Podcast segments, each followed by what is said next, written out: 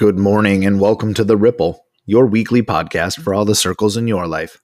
Happy last day of March. Let's take a look at our news stories this week.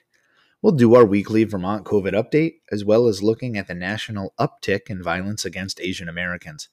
Baby turtles are rescued from smugglers, and our weekly sports update. Enjoy!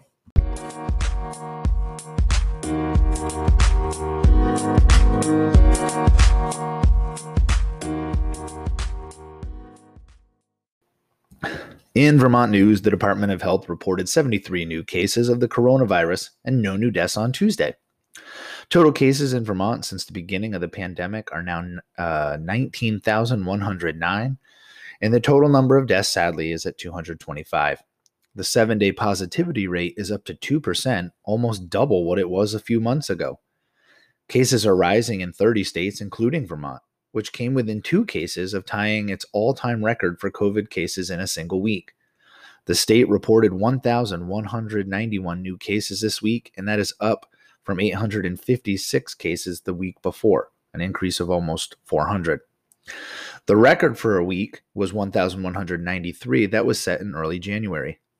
Dr. Mark Levine attributed the rise in cases to people disregarding social distancing restrictions, including traveling. Quote, wanting the pandemic to be over and it actually being over are not the same thing. End quote. Levine said also, we still need to do everything we can to reduce the spread of the virus while we vaccinate more and more Vermonters. Cases remain particularly high in young Vermonters, with people in their 20s having the highest rate of new cases this week. K 12 school cases also set a record this week. In some good news, Vermont Vermonters 16 and over who identify as Black, Indigenous, or people of color, along with members of their household, will be able to register for the COVID vaccine starting Thursday. The state also expanded eligibility to parents of children with severe medical conditions. They became they become eligible to register for their vaccine today.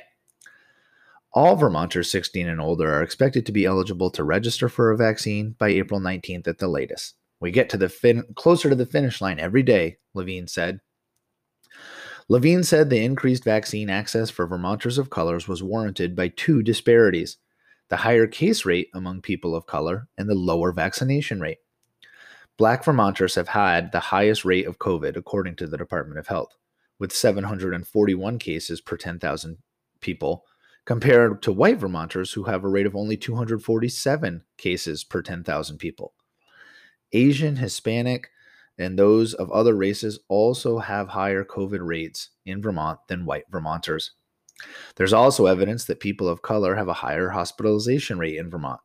Across the country, people of color have died at much higher rates than white people, both due to their higher case rates and their higher rate of pre existing chronic health conditions.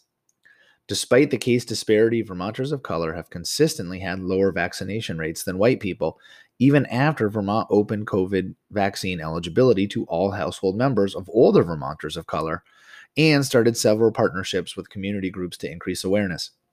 About 30% of white Vermonters have received at least one dose of a vaccine, compared to only 13.6% of black Vermonters every non white racial group in Vermont has a lower vaccination rate than that of white Vermonters.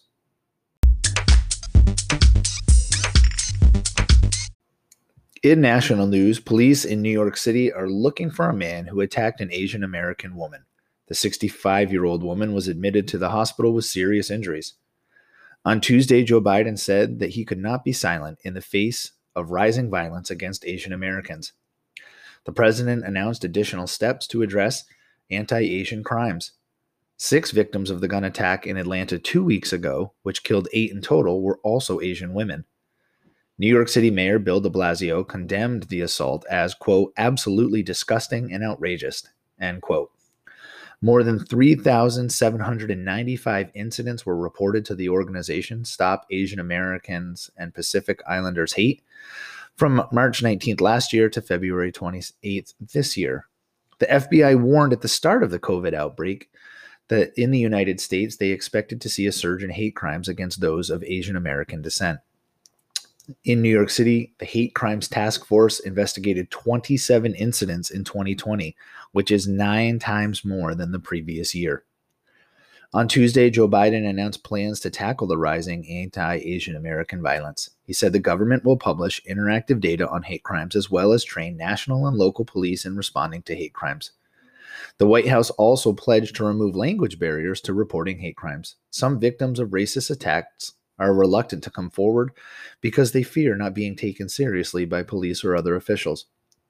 Mr. Biden also announced funding of about $50 million will be available to support victims of domestic violence and sexual assault, including victims from the Asian American community.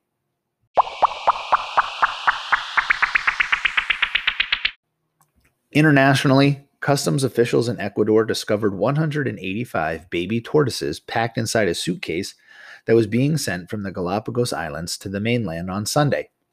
The reptiles had been wrapped in plastic and were found during a routine inspection at the main airport on the island of Baltra. Ten of them sadly had died, officials said. One of the biggest threats to the Galapagos tortoises is illegal trading, illegal trading for animal collectors and the exotic pet markets. The tortoises seized at the airport on Baltra are thought to be less than three months old. Officials combating wildlife trafficking say the hatchling sized juveniles can fetch sums of more than $5,000 per animal. It is believed the smugglers wrapped the tortoises in plastic to immobilize them, but the X ray machine's operator at the airport nevertheless grew suspicious. The suitcase had been posted at the airport by a transportation firm and was said to contain, quote, souvenirs. No arrests have been made so far, but employees of the transportation firm who checked in the suitcase are being held for questioning. Ecuador's Environment Minister Marcelo Mata described the incident as a crime against the country's wild fauna and national her- natural heritage. Many plants and animals found on the Galapagos are unique to the islands, which lie in the Pacific Ocean about 600 miles off the coast of Ecuador. Among the most famous are the Galapagos' giant tortoises, which are thought to have arrived on the volcanic islands between 3 and 4 million years ago. The sentence for smuggling animals from the Galapagos is 1 to 3 years in prison. Sports! In the NCAA women's tournament, the Final Four is set and ready to be played on Friday night. Number one seeds Stanford and South Carolina will face off for a chance to play in the championship game Sunday, while number one seed UConn will take on number three seed Arizona for a shot at the title. UConn advanced to the Final Four with a controversial win over Baylor. Baylor had a chance to win in the final seconds of the game when their player appeared to be fouled by a UConn player. However, the refs did not blow the whistle and UConn advanced. Even LeBron James tweeted that it should have been a foul. I imagine that's a tough loss to take for the Baylor women. In the NCAA men, side, their Final Four is ready to be played as well, with games set for Saturday night. Number one seed Gonzaga will face Cinderella 11 seed UCLA. UCLA has a long storied history of being one of the greatest programs in college basketball history, yet this year struggled just to make the tournament. They were one of the last four teams invited to the tournament, and now they're in the final four. The reward, though, is the juggernaut of a Gonzaga team who has been boat racing teams throughout the tournament. The Zags have scored more than 90 points a game and have won most of their tournaments by double digits. The other Final Four game sees the Baylor men, a number one seed, take on Houston, a two seed, in what seems likely to be the closest of the two games on offer this weekend in the men's bracket. For those of you playing along at home, Mr. Bailey has Gonzaga versus Baylor in my bracket, and in my bracket challenge group with Miss Peterson, I'm currently sitting in fourth place, and Miss Peterson excuse me while I scroll way down the page, sits all the way down in 13th or last place in our group. Mwah, mwah.